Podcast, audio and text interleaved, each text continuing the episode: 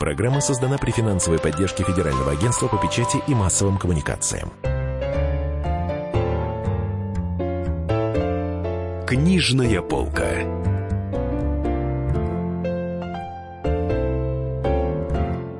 Дорогие друзья, Денис Корсаков, Дарья Завгородняя. А в гостях у нас э, женщина-писатель, э, который теснит на всех сайтах книжных, на всех сайтах книжных новинок, теснит знаменитых детективщиц, знаменитых авторов Татьяну Устинову, Александру Маринину. Это Елена Михалкова. Здравствуйте, Елена. Здравствуйте, Здравствуйте. дорогие мои друзья. Ну, Денис, ты хотел что-то спросить или нет? Ну, Тогда я спрошу. Да. А, есть ли у вас отношения в вашей фамилии, а, а, собственно, к знаменитой династии, а, которую открывает Сергей Михалков? Ну, вот как раз поэт. именно это и я хотел. Нет, нет, никакого. Я всегда говорю откровенно, что это псевдоним, и он был, более того, он был выбран даже не мной. Это выбрало в свое время издательство, когда нужно было как-то вводить нового автора. Моя собственная фамилия, она настолько распространенная, что выводить автора под этой фамилией, ну и, честно говоря, мне не хотелось брать свою собственную. Но все псевдонимы, которые я предложила, издательство отвергло, и в конце концов поставило меня перед фактом, что я буду Михалковой. Я, честно говоря, сначала ужасно расстроилась, потому что мне виделось в этом, ну, давайте говорить откровенно, мне виделось в этом паразитизм цитирование на известной фамилии, и я ожидала подвоха, что ну, читатели будут думать, что это действительно династия Михалковых, и здесь будут какие-то такие ну, сомнительные моменты. Вот. На практике оказалось, что меня, по-моему, за всю жизнь раза три спросили, а Михалкова это псевдоним или нет, и я на встрече там чуть ли не на каждой поначалу сразу говорила, Михалкова это псевдоним, и никаких вопросов, да, извините, вот тут вот я Елена Михалкова, и как-то совершенно никаких вопросов больше не возникало у читателей. А издатель как-нибудь объяснил, сказал, вот ты будешь Михалкова, чтобы все подозревали, что Я дочка. думаю, честно говоря, что задняя такая мысль у него была, безусловно. Мне же это было объяснено звучностью фамилии, она действительно красивая. А ваша настоящая-то чем она не благозвучна? Она очень благозвучная, но она очень распространенная. Ну а какая? Нас таких, нет, не скажу, но нас таких вот в каждом классе школьном там. Ну, не в классе школьном у меня фамилия мужа, но она все равно там по два таких человека везде есть. Иванов, Смирнова. Петров, Сидоров. Иванов, Петров, Сидоров, да. Я Иванов, Петров, Сидоров как раз абсолютный. Мне самой очень нравится, но я понимаю издательство, которому очень нужна узнаваемость автора. Ну да, Елена Иванова. Елена это же такое имя, которым называли в 70-е, 80-е. Да, вот, наверное, когда такая простая Я фамилия, именно, распространенная. Именно, именно нужно, что-то вроде Елены Ивановой. Нужно да. какое-то хитрое, хитрое да. имя, наверное, У меня есть четыре подружки Эльвира, Ленки. У меня четыре подружки Иларион, Ленки. Как, да. как-то вот так называть детей, чтобы вот уж на, на имя приходилось э, все самое запоминающее. Хотя имя Елены, дорогие Хотя друзья... имя Елены прекрасное. Имя да. очень красивое. Да, э, мы говорили как раз перед эфиром о вашем новом романе «Нет кузнечика в траве», который я прочла на одном дыхании. А, поясню, что э, ну, название отсылает к известному, известной песенке на стихи Николая Носова «В траве сидел кузнечик». То есть отношения э, в значительной степени в романе идет речь об отношениях насильника и жертвы, жабы, лягушки и кузнечика, э, жертвы, которая от нее спасается. И вот жертва ищет способа, как спастись. В общем, а, роман о семейном насилии из двух точек начинается повествование. Одна точка отсчета это, 90, это наши, наши дни, наши годы. Другая точка отсчета это начало 90-х годов. Такой российский поселок, российская глубинка, где проживает, собственно, ключевая героиня, и, в общем, завязывается все действие. Там процветает вот семейное насилие. Папа бьет маму, там друзья тоже папины бьют тоже своих жен. Э, где вы, собственно, собственно, вы брали фактуру, так сказать, для этого? Вы же сами-то явно э, из нормальный человек, семьи, да. из среды благополучной. Ну, слушайте, Даш, ну, я, во-первых, выросла в провинциальном Нижнем Новгороде, который тогда еще был городом Горьким. А, да мне кажется, честно говоря, даже не обязательно было расти в провинциальном Нижнем Новгороде, чтобы все это видеть. По сути дела, ситуация, которая, вот история, которую я описываю в своей книге, это история, которая происходит с нами по соседству. Другой вопрос, видим мы ее или нет. Вот в моем нынешнем круге общения да, таких историй нет. Или я о них не знаю, что я тоже вполне допускаю. Но в моем детстве рукоприкладство по отношению к жене и ребенку э, не в моей семье, но это было совершенно обыденным явлением. Здесь для меня в кузнечике дело осложнялось тем, что я знаю прототипы двух героев романа. Я их знала, точнее сказать. Я знала Димку и Олю Белкину. Вот ребят, которые... Вот этих двое ребят, которые людей? живут в Русме, да, которые э, одному 13, другому 14, и они дружат и пытаются как-то, я даже не скажу выживать, это попытка ребенка осмыслить взрослый мир, в котором они как Алисы в стране чудес, но это очень плохая страна чудес, а, где на каждом шагу, если не абсурд, то кроличья нора, и им нужно как-то вылезти из нее, когда один туда уже почти упал. И вот то, да, ведь это хорошие дети, Хорошие дети, это да, несмотря на то, что они затравмированы. Да, да, Я да. поясню для слушателей, там мальчика этого Диму родители бросили на руки бабушки, которая его не любит, и вообще неприятная бабушка. У девочки тоже неприятная бабушка, мамина, папина мама, свекровь, но там еще дело осложняется. Садистическим, психопатичным отцом. Психопатом, да. Надо, да. Жесточайший антисоциальный тип абсолютно. И жертвенной мамой, такой не очень умный. То есть Виктимный вы... такой. Вик... Ну, она просто еще Денис. Именно она глупая, да. Это mm. один из самых нелюбимых моих персонажей, что, наверное, видно, кстати, в книге. Это очень видно в книге, да. но в конце она признает, так сказать, то, что да, я человек неумный. То есть вы встречали этих людей, да? Я с ними жила бок о бок много лет.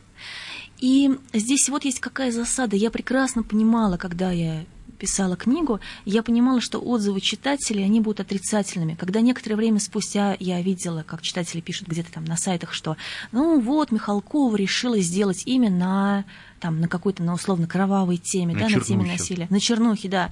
Э, это было очень смешно, потому что совершенно очевидно, что читатель, привыкший к предыдущим книгам, от кузнечика останется, мягко говоря, в таком, ну, не знаю, это не теплый ламповый детектив, скажем так, и читатель будет разочарован.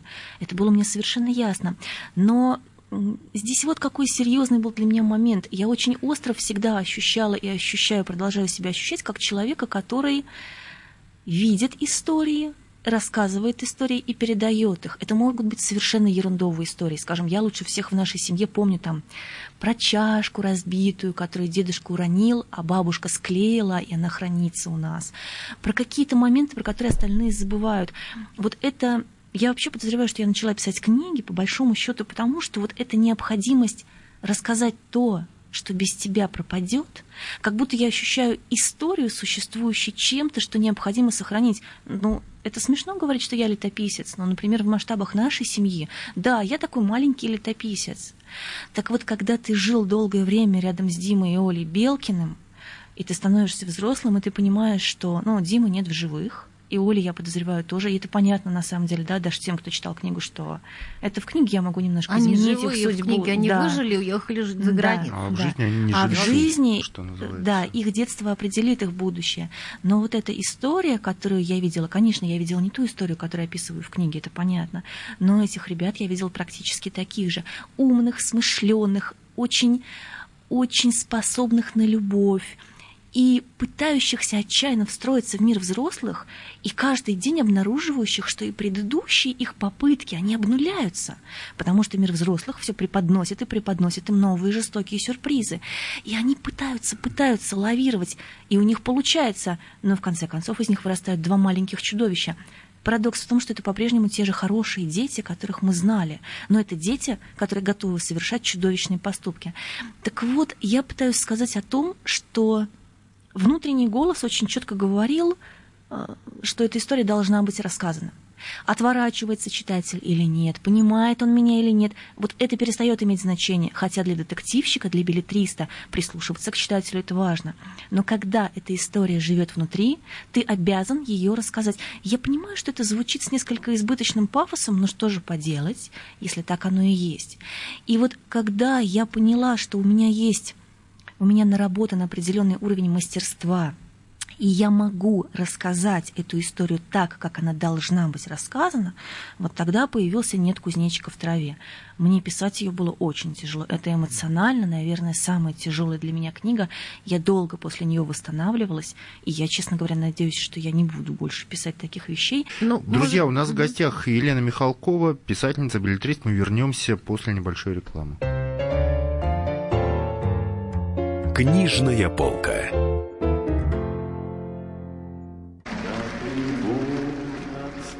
Прекращаю свою деятельность на посту президента СССР. А на небе. Илья Ковальчук! Я не верю своим глазам! Это с нами уже явно было. Это дежавю. Воспоминания о прошлом, о том, что было в детстве и молодости, то, что мы бережно храним в памяти – Программу «Дежавю» слушайте по будням с 11 вечера по московскому времени.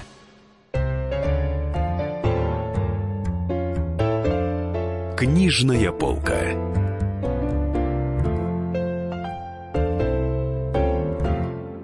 Дорогие друзья, Денис Корсаков, Дарья Завгородня. В гостях у нас автор популярных детективов Елена Михалкова, не дочка и не внучка знаменитых деятелей культуры. И не Это... марганатическая жена. И не марганатическая, двоюродная жена Елена Михалкова. Мы обсуждаем ее свежайший вышедший роман «Нет кузнечиков в траве», который произвел на меня интересное неизгладимое впечатление, потому что он на одну из моих журналистских тем написан, на тему семейного насилия, на тему вообще насилия э, э, мужчин над женщинами, над детьми и, в общем, на тему психопатии. В общем, люблю эти темы очень, что уже говорить. Да. А вот, Елена, вы говорили, что эта история, которая рассказана в этом э, романе, она типа должна была быть высказана, не могла быть не высказана. Угу. Для вас часто является какой-то психотерапия психотерапевтически вот э, такой штукой вот написание книжек.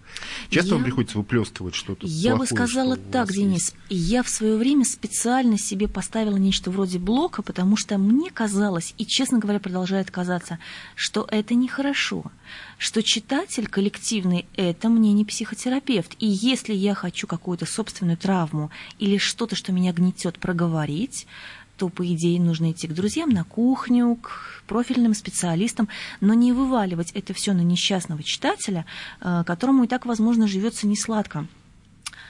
Тут еще вот в чем дело. Я совершенно убеждена, что сам по себе детектив – это психотерапевтическая литература с очень высоким потенциалом успокоительного такого утешительного чтения, потому что только в детективах мир, он строго детерминирован же, да? И справедлив. Он справедлив. Там все по правилам. Там все это единственный род литературы, вообще единственный вид, где все заранее определено.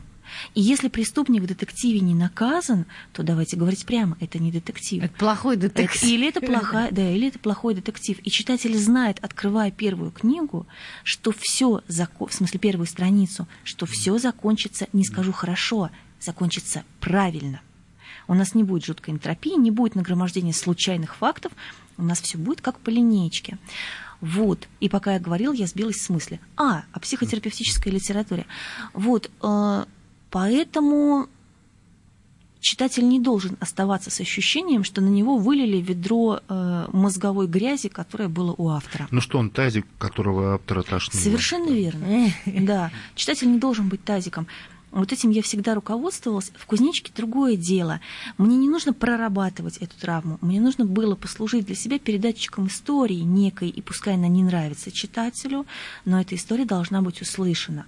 А травмы-то здесь у меня как раз и не было. И я вижу иногда детективы, где явно, ну, автор говорит, и не только детективы, книги, да, где автор говорит с читателем о своих каких-то ну, бедах, комплексах и так далее. Я, безусловно, говорю о том, что меня интересует – там, э, не знаю, для примера, «Закрой дверь за совой», там тема старения и немощи тела при прекрасном остром уме и о том, как человек пытается выбраться из ловушки собственного тела и из той ловушки, которую подстраивает ему более молодой и более сильный соперник.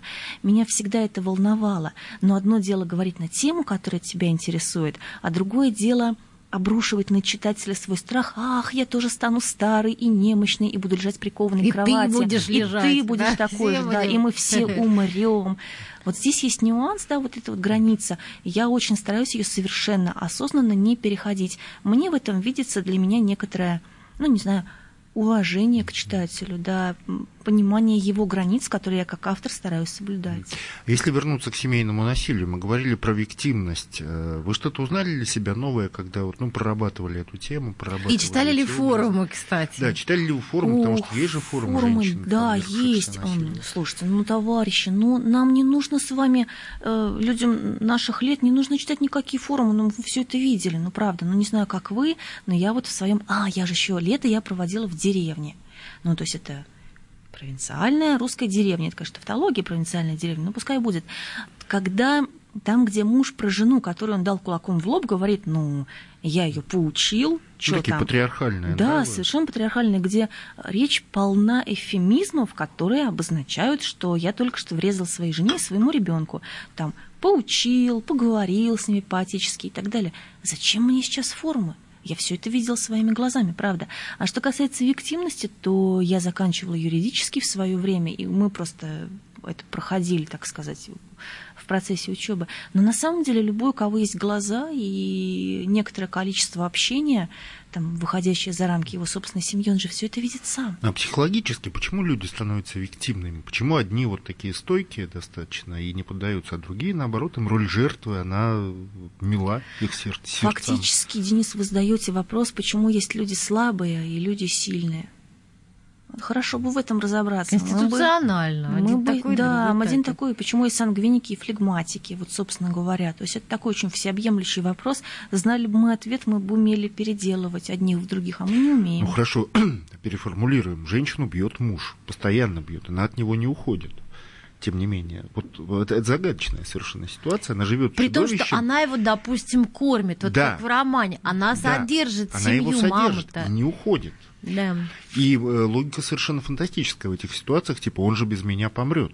Нет, там не... Я знаю, да, вы правы в том, что есть и такая логика, но в тех случаях, которые видела я, насильник разрастается, в том числе и потому, что он насильник, да, он разрастается и заслоняет собой весь мир – и не остается ничего, кроме этого человека. Поэтому третья сторона, пришедшая условным спасителем, полицейские друзья и так далее, которые пытаются вытащить ее из этой ямы, они воспринимаются как крошечные людишки по сравнению с огромным великаном. И они совершенно беспомощны. Я видела это много раз.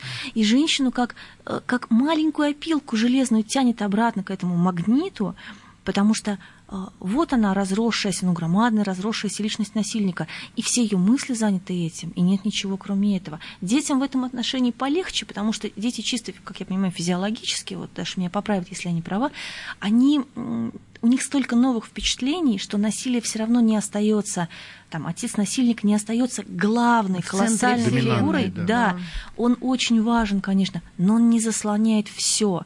Он может быть великаном, но кроме этого великана могут быть и другие, и в этом спасение ребенка. А у женщины такого спасения нет.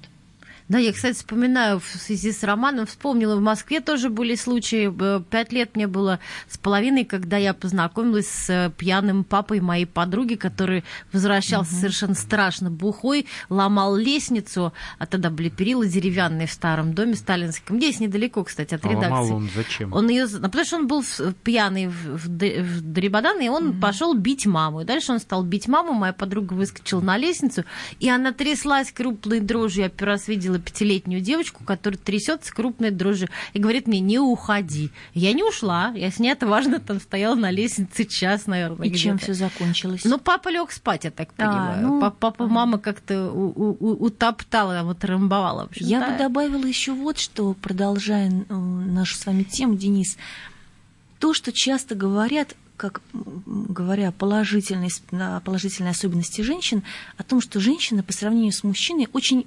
приспосабливаемое существо, мы пластичнее, мы более гибкие. Так вот, в ситуации семейного насилия эта особенность оказывается пагубной. Она продолжает приспособ... приспосабливаться там, где давно нужно сломаться и уползти. Уползай, ты потом срастишь свои кости, тебе потом помогут. Но прекрати уже гнуться во все стороны, как росток, который пытается из-под пола что-то там делать. Не надо расти под полом, расти в другом месте. Она продолжает вот это вот свое свое вот, вот и влево, и вправо, и так эдак, и пытается угодить, и видоизменяет себя до предела, пока на ее месте не остается уже совершенно другое существо, и вот оно уже – так приспособилось, что оно выбраться никуда не может, как несчастный горлум не мог выбраться из пещеры своих. Он там, у него глаза были большие, чтобы рыбу ловить, и в темноте он видел, и волос у него не было на ножках, как у хоббитов, да, он не мог оттуда вылезти. Он, кстати, горлум уродливое существо, и не зря я его вспомнила. Женщина превращается в уродливое существо. Смотрите, все-таки вот Олина мама, возвращаясь к роману, она, когда а, погибает отец, тонет в яме а, по, по, по пьяни, так сказать, не буду спойлерить, угу. читайте сами. Она а, выходит замуж все-таки удачно. Человек, который потом, который потом становится ее мужем, этой мамы, он кладет там на ее плечи шаль, да, когда чувствует, ней, что да. ей там холодно. То есть раз ей и повезло, и вышла она замуж за хорошего человека человека. Вот все-таки бывает такое, что можно из этого круга вырваться. Тут ее судьба вышвырнула. Ее судьба вышвырнула, да. Я бы сказала так, ей просто повезло. Для меня это незаслуженное везение, даже не даст соврать, как человек, читавший книгу, что здесь видно авторское отношение. Она один из нелюбимых мной героев, потому что мое собственное личное убеждение заключается в том, что мать должна стоять на защите своего ребенка во всех ситуациях, а тем более, когда э, у них отец насильник и бьет их обеих.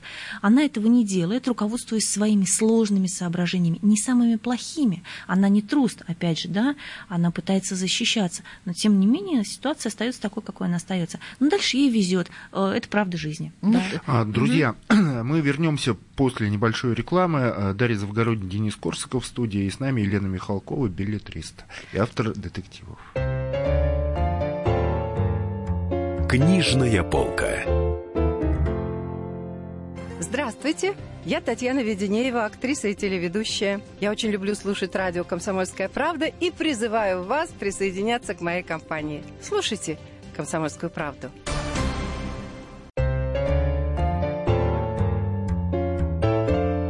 Книжная полка.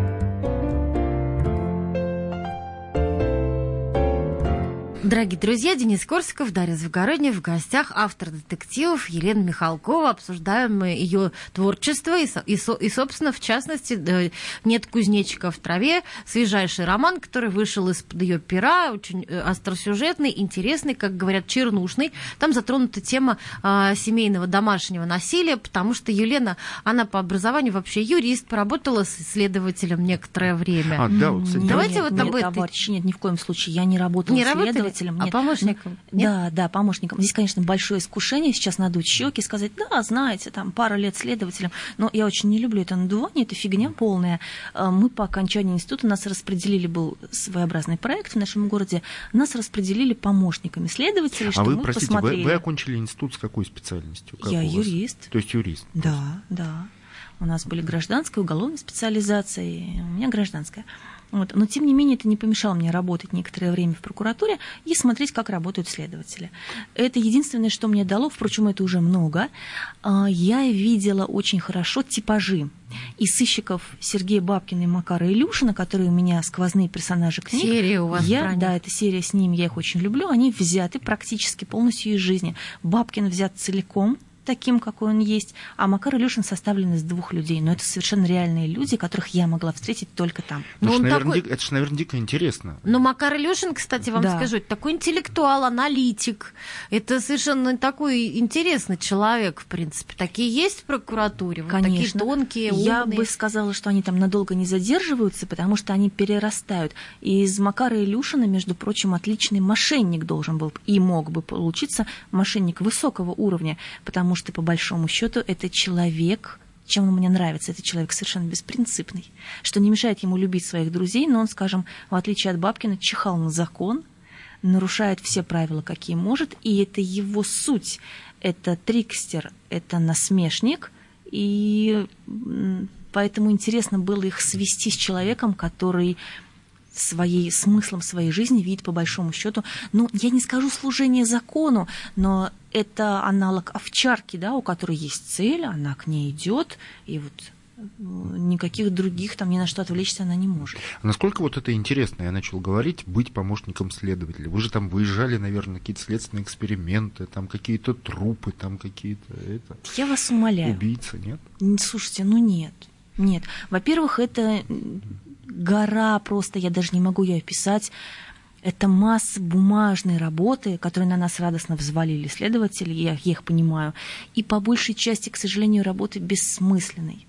Во-вторых, для меня, ну, мне было там 18 или 19 лет, я была очень трепетная девочка, а, для меня это было очень тяжело психологически, потому что ты постоянно на каждом шагу видишь несправедливость, а, которая поддерживается теми людьми, которые вообще-то должны эту несправедливость пресекать. Я думаю так сейчас, что все прекрасно понимают, о чем я говорю. Ну, представляете, там какие-то, я не знаю, это какие были, 95-й, 96-й год, сходу не соображу. И вот прокуратура в провинции. Я видела, как ну, у нас был поселок цыганский за городом, откуда шел, естественно, естественно, шел трафик наркотиков, и они распространялись по ближайшим школам. И ты в свои 19 лет, переполненный идеями о правде, о справедливости, о том, что ты выбрал юридическую э, стезю, чтобы помогать там, людям и так далее. То есть ты такой маленький невнятный идеалист, и ты видишь прекрасно, как люди, которые должны останавливать этот трафик, как они совершенно спокойно работают. Они его и разгоняют. Они его, собственно, да, работают в прекрасной сцепке с людьми, которые организуют это все. И это такая большая система, в которой ты даже пикнуть не можешь. И эпическая коррупция. Совершенно, совершенно, тем более в провинциальном городе. А потом приводит, не знаю, 15-летнего мальчика, подростка, который прочно сидит на всей этой дряни, ты его видишь опять же. И тот самый следователь, который, который там, я не знаю, способствовал всему этому, он говорит, что мы тебя сейчас там как отправим ну, то есть э, это, это очень тяжело на самом то деле. То есть этот же мальчик, оказывается, сам виноват, что его да? втянули в, это, и в сам эту же страшную... И сам же он преступник, да, и мы сейчас из него сделаем окончательного преступника. И это получается такой замкнутый совершенно круг, который ты не понимаешь, как разорвать. Естественно, ты видишь и других людей. Я видела отличных оперативников – прям вот там годами работающих именно за идею, потому что зарплаты были мизерные, и работа была тяжелая, и ни у кого из них не было семей, потому что женщины не выдерживают такого ритма. И, естественно, все это пьющие люди, разумеется. То есть нет семей, нет семьи, да? Нет это, семьи, так, да. это не Есть стереотип алкоголь. детективный, да? Нет, это настоящая нет. тема. Ну, слушайте, мы вот э, там сидели, ну, в условных засадах, как выглядит засада.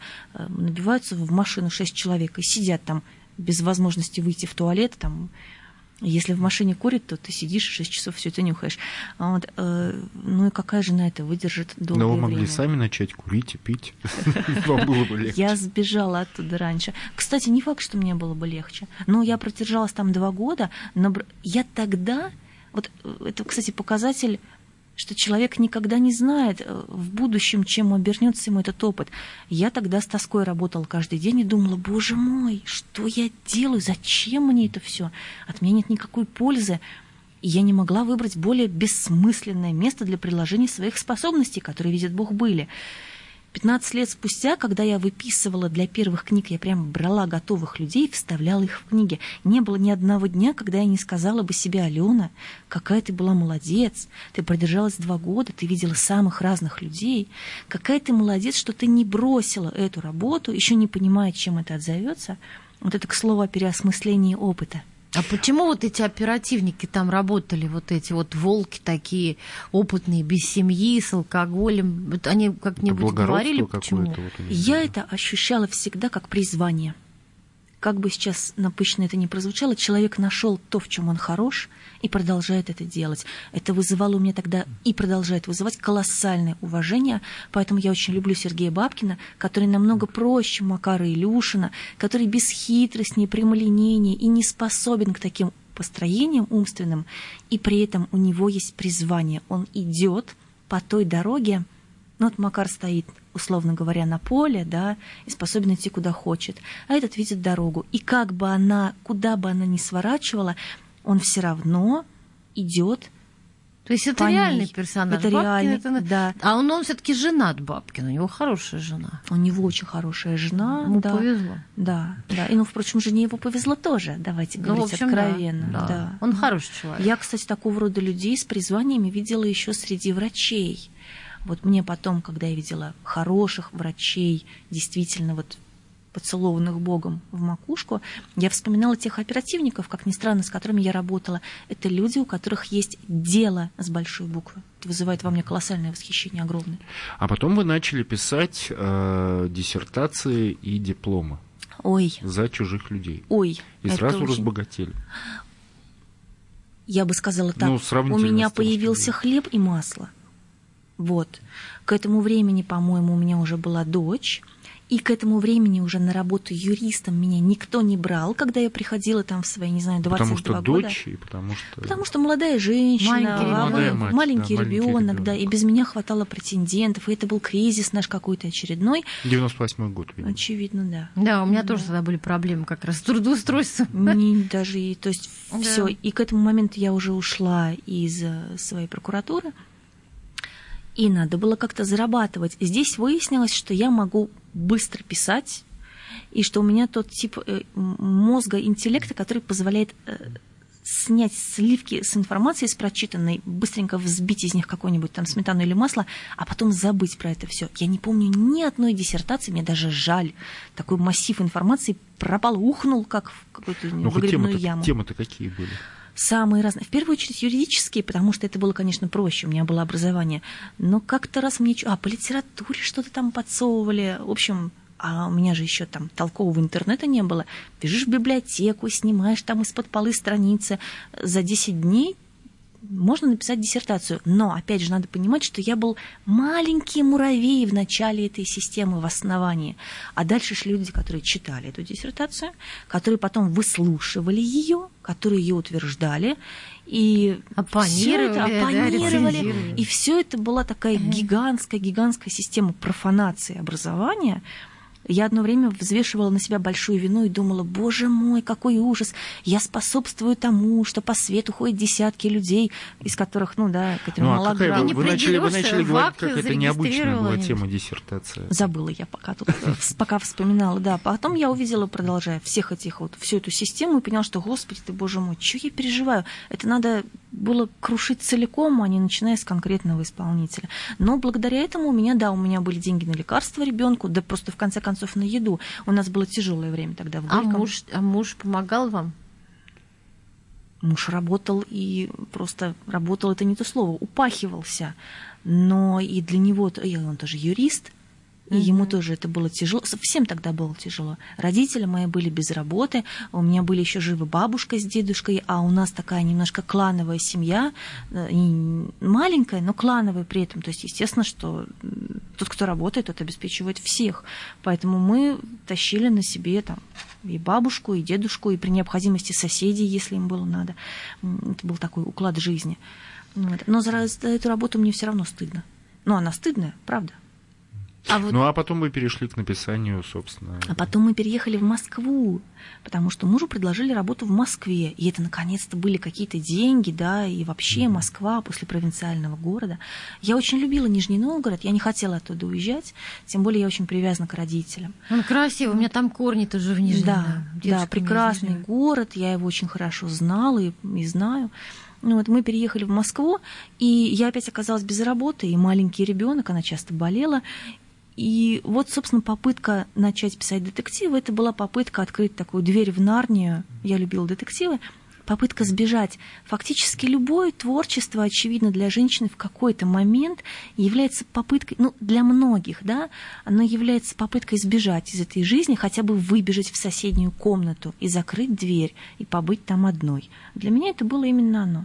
И это неожиданно оказалось востребованным легенда написана в интернете, вот подтвердите, или, или это неправда, а, что вы оказались в глухой деревне со своей дочерью, и нужно было какое-то организовать ей детское чтение. Детских книг там не было, и вы стали писать детские стихи. Абсолютная правда. Это, собственно, моя деревня, про которую мы говорили в самом начале. Да. И там не было библиотеки. Сельской. Товарищи, там даже магазина нет. Приезжает... Вот я только хотел сказать, что там даже сельпо Там продуктов не нет, да. Приезжает лавка раз в неделю если не успел, то опоздал. Вот. Нет, ближайшая библиотека находится в, не соврать бы, 40 километрах. Ага. И там все книги, которые там, это наши книги, из нашей семьи. Мы же их туда и привозили. Да, то есть детских там не оказалось, вам пришлось Нет. самой их написать. Я что-то придумывала ей, да. Друзья, мы сейчас сделаем перерыв небольшой на рекламу, на новости, а потом вернемся. С вами Дарья Завгородняя, Денис Корсаков. В гостях у нас э, писатель, автор детективов Елена Михалкова. Книжная полка. Товарищ адвокат! Адвокат! Спокойно, спокойно. Народного адвоката Леонида Альшанского хватит на всех. Юридические консультации в прямом эфире. Слушайте и звоните по субботам с 16 часов по московскому времени.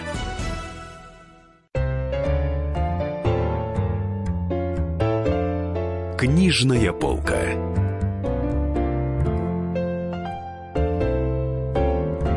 Дорогие друзья, Денис Корсаков, Дарья Завгородня. В гостях у нас писатель Елена Михалкова, автор детективов. Обсуждаем мы э, очень такие животрепещущие проблемы. На, а, на самом деле для меня было очень интересно узнать о том, что своих оперативников, своих частных, вернее, детективов, э, Елена во многом срисовала с оперативников, э, которых видела в прокуратуре, работая там помощником следователя, что это люди похожие на реальных, что они такие вот хорошие не потому, что они придуманы, а потому что они очень много общего имеют с реальными настоящими героями, которые раскрывают преступления, которые слу- служат, так сказать, э, на, на благо Отечества. И, в общем, совершенно не циничные и хорошие люди. Не все у нас кругом коррумпировано, а очень много хорошего и прекрасного в жизни.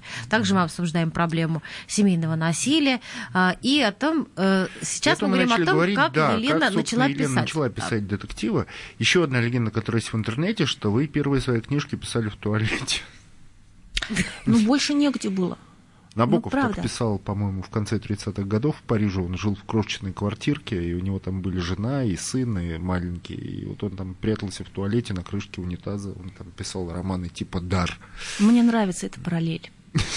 Правда.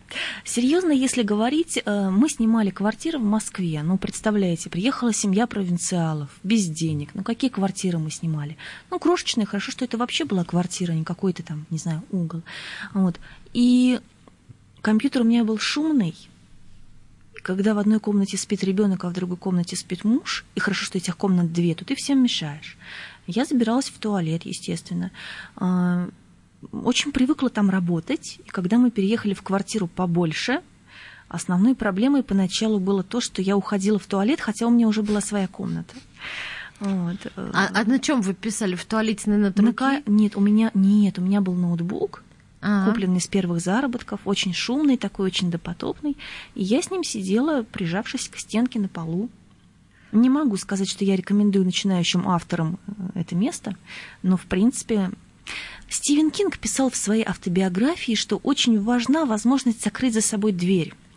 И вот он был прав, я прочитала там много лет спустя, уже после того, как начала сама писать, у него была какая-то крохотная комнатка, но возможность закрыть дверь, возможность сконцентрировать вокруг себя свое пространство, в которое никто не входит. В моем случае туалет не был таким пространством по естественным понятным причинам. Кто-нибудь туда да обязательно войдет. Поэтому в какие-то моменты, когда я писала особенно там такие эмоционально сильные сцены, а снаружи кто-нибудь ломился с криком «Алена, поимей ты совесть!» Ну, нет второго туалета.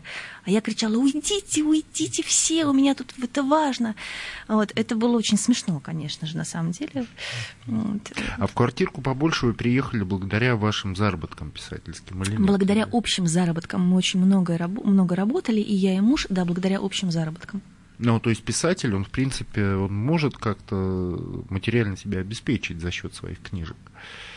Или это, или это только единицы, типа Акунина, могут заработать себе на какие-то дома во Прилепина. Франции или Прилепина, да. Хороший вопрос. Э, Ответ для меня осложняется тем, что, во-первых, я не общаюсь практически ни с кем из современных писателей, а те, с кем я общаюсь, они не дают мне отчета о своих заработках. То есть я просто не знаю, видеть человека в квартире, это он заработал там, не знаю, это ему в наследство от бабушки осталось, или он заработал сам. Я могу сказать, как было в моем случае. Издательство заключило со мной большой договор. Большой означает, что на пять лет вперед ты подписываешься писать по три книги в год. Это на самом деле очень много, и это очень тяжелый режим. Ты пишешь, пишешь без остановки, без отдыха. И ты не имеешь права, ну, я для себя так определяю, ты не имеешь права гнать халтуру. Ты должен писать хорошо. И вот в этом случае ты получаешь аванс, который может позволить тебе там как-то решить, так было, да, может решить квартирный вопрос. Но это нужно, и ты понимаешь, что ты подписываешься на то, что следующие там 5, 10, 15 лет ты работаешь как проклятый. С другой стороны, это совершенно ничем не отличается от людей, которые берут ипотеку и точно так же 10-15 лет работают как проклятые. Только да? в офис ходят. Только в офисах, да. Я работаю дома. Для меня это было, скажу сразу, подарком судьбы. Я бы 20 лет работала. Мы с мужем 10 лет мыкались по съемным квартирам. Это тяжело мне давалось. Я человек своего угла, человек дома. Я даже, не знаю, там в каюте, в какой-то в маленькой, мы как-то плыли на теплоходике, я даже в каюте сразу хочу повесить свои занавески, э, какие-то сделать свои вещи. Мне очень важно вот этот момент перехода пространства в никако, из никакого, из чужого, в свое собственное. Вот это вот расширение себя, за счет своего дома. Мне в съемных квартирах было очень тяжко. Поэтому, когда у нас наконец-то появилась квартира, не знаю, я первые, наверное, три месяца, мы не клеили там обои, а мы просто покрасили стены в белый. Я ходила, трогала эти стены и думала, что, боже мой, а вдруг меня отсюда выгонят.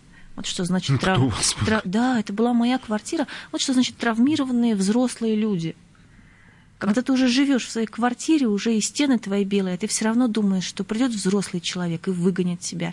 Мне потребовалось 10 лет, 10 лет, чтобы я перестала думать, что кто-то меня отсюда выгонит, чтобы понять, что это мое. Это возвращаясь к теме о семейном насилии. А теперь представьте, сколько лет требуется людям, которые не на съемных травму, квартирах да. жили, да, а перенесли куда более тяжелую травму. Ну, знаете, мне после того, как я квартиру переехала в новую, мне еще долго снилось, что туда приперлись какие-то люди и весь ремонт испортили. А потом действительно пришли люди и сказали, а мы сейчас тебе будем делать капитальный ремонт, сломаем все стены. Сломали? Нет, я подписала бумагу, чтобы они ушли. Они ушли. Это счастье, когда можно подписать такую бумагу, да. А как вы относитесь, ну, вы читаете своих коллег, Конечно. которые пишут, вот именно женщин, которые пишут детективы? Это Марина Донцова, это Полякова и Устинова. Вот четыре имени, которые... Тут вот какой момент. Рейтинговые. Я очень люблю и стараюсь сделать детектив в его классическом, в чистом виде. И самый прям беспримесный детектив – это герметичный детектив, когда вот люди заперты, как мы с вами, в одной комнате и не могут оттуда выйти, и у нас ничего извне, никакой там садовник не может прийти и никого убить. Мне не очень нравится, когда детектив смешивают с другим жанром, а он прям напрашивается на это. Донцова пишет э, совсем не детективы. Они это формально детектив, но на самом деле это такая вот э, вещь для отдыха ума и Атмосферная. души. Атмосферная, да. да. Угу. Татьяна Устинова сделала потрясающую вещь совершенно. Это, по-моему, первый автор, который так успешно у нас скрестил детектив с женским романом. Но женский роман там на первом месте. Марина пишет философские книги в последнее время, а Дашкова вообще ушла в историю. И она пишет совсем не детективы. Ну вот да, я ее даже сейчас не вспомнил. В том-то и дело. Дашкова. Поэтому из тех, кого вы назвали, мне для того, чтобы читать детективы, некого читать. Писал Акунин. Акунина я читала, конечно же, всего, но он убил или почти убил Фандорина ну, в совсем последней убил, книге. Совсем, совсем убил, да? Ну, ну, не факт, не факт. Там у Акунина всегда работают детали, как у любого автора такого рода. Поэтому если он пишет, что герой заехал на мост, под которым вода, и потом второй раз упоминает, то мне кажется, что это сделано не просто так. Но, может быть, я просто не хочу верить в гибель персонажа который самому Акунину, по-моему, изрядно надоел. Вот, поэтому вот только Акунин, и тот расправился. Кто еще из детективщиков? Да, как-то в общем. Татьяна ну, Полякова. Акунин действительно, он же ушел абсолютно в историческую ушел литературу. в свою, в то, что свою, ему интересно. В исторические поэтому... повести, а, если да. говорить о билетристике. Да, поэтому из последнего, что я читала, это Джоан Роулинг, а я забыла, кстати, ее псевдоним. Гелбрейт, Роберт Гелбрейт. Да, вот он самый. Я прочитала первую книгу и сразу третью, и сейчас буду читать вторую, а потом смотреть фильм, потому что вот этот человек, я вижу, она делает классический детектив. Да, по классическому детективу скучаешь. Надо думаю, чтобы посмотреть в разделе детективов, в детективы на киносайтах какая-то вообще ерунда. Да. А классики совершенно нет. И классику делают в последнее время, я заметила, только скандинавы. А, ну, а Юнас по... Бё, кстати, вам нравится? Нет. Я бы сказала, читать нравится, а так нет. Это странный ответ, но мне действительно нравится читать. Я «Снеговика» читала с большим удовольствием. На некоторых моментах мне становилось очень смешно. Сейчас будут спойлеры, дорогие слушатели, которые не читали «Снеговика» и хотят, не слушайте то, что я сейчас не скажу. Читайте. И, да, там есть момент, когда женщину маньяк ставит на снеговика на втором этаже жилого дома, если вы помните, он делает снеговика, ставит ее на снеговика, и, по-моему, петлю ей затягивает вокруг шеи какую-то. Если снеговик, когда он растает, там через три часа, то она упадет. Товарищи, как человек, который лепил снеговиков в детстве и продолжает лепить их сейчас, хочу вам сказать. Женщина должна весить 15 килограмм, чтобы простоять на снеговике 3 часа да и то он растает раньше. То есть это такие умозрительные, какие-то совершенно... Умозрительные графоманские построения. Это... Я его терпеть не могу, честно говоря. Поэтому... Ну, как детективщик он мне не нравится, но как некоторое некое явление в нашей области, это очень интересно. Ну и на самом деле я не люблю такого рода мрачный детектив, когда сначала всех убивают, убивают, а потом все равно все умерли. Вот этот скандинавский нуар, ну, мне хочется, чтобы хоть кто-нибудь выжил и жил счастливо, в конце концов ну вот просто хочется по-человечески. Ну, давайте на этой оптимистической ноте уже и простимся. У нас в гостях, да, спасибо большое Елене Михалковой, писательнице, автору детективов, которая пришла к нам сегодня. Вот с вами были Денис Корсаков, Дарья Завгородняя, книжная полка на радио «Комсомольская правда». Книжная полка. Программа создана при финансовой поддержке Федерального агентства по печати и массовым коммуникациям.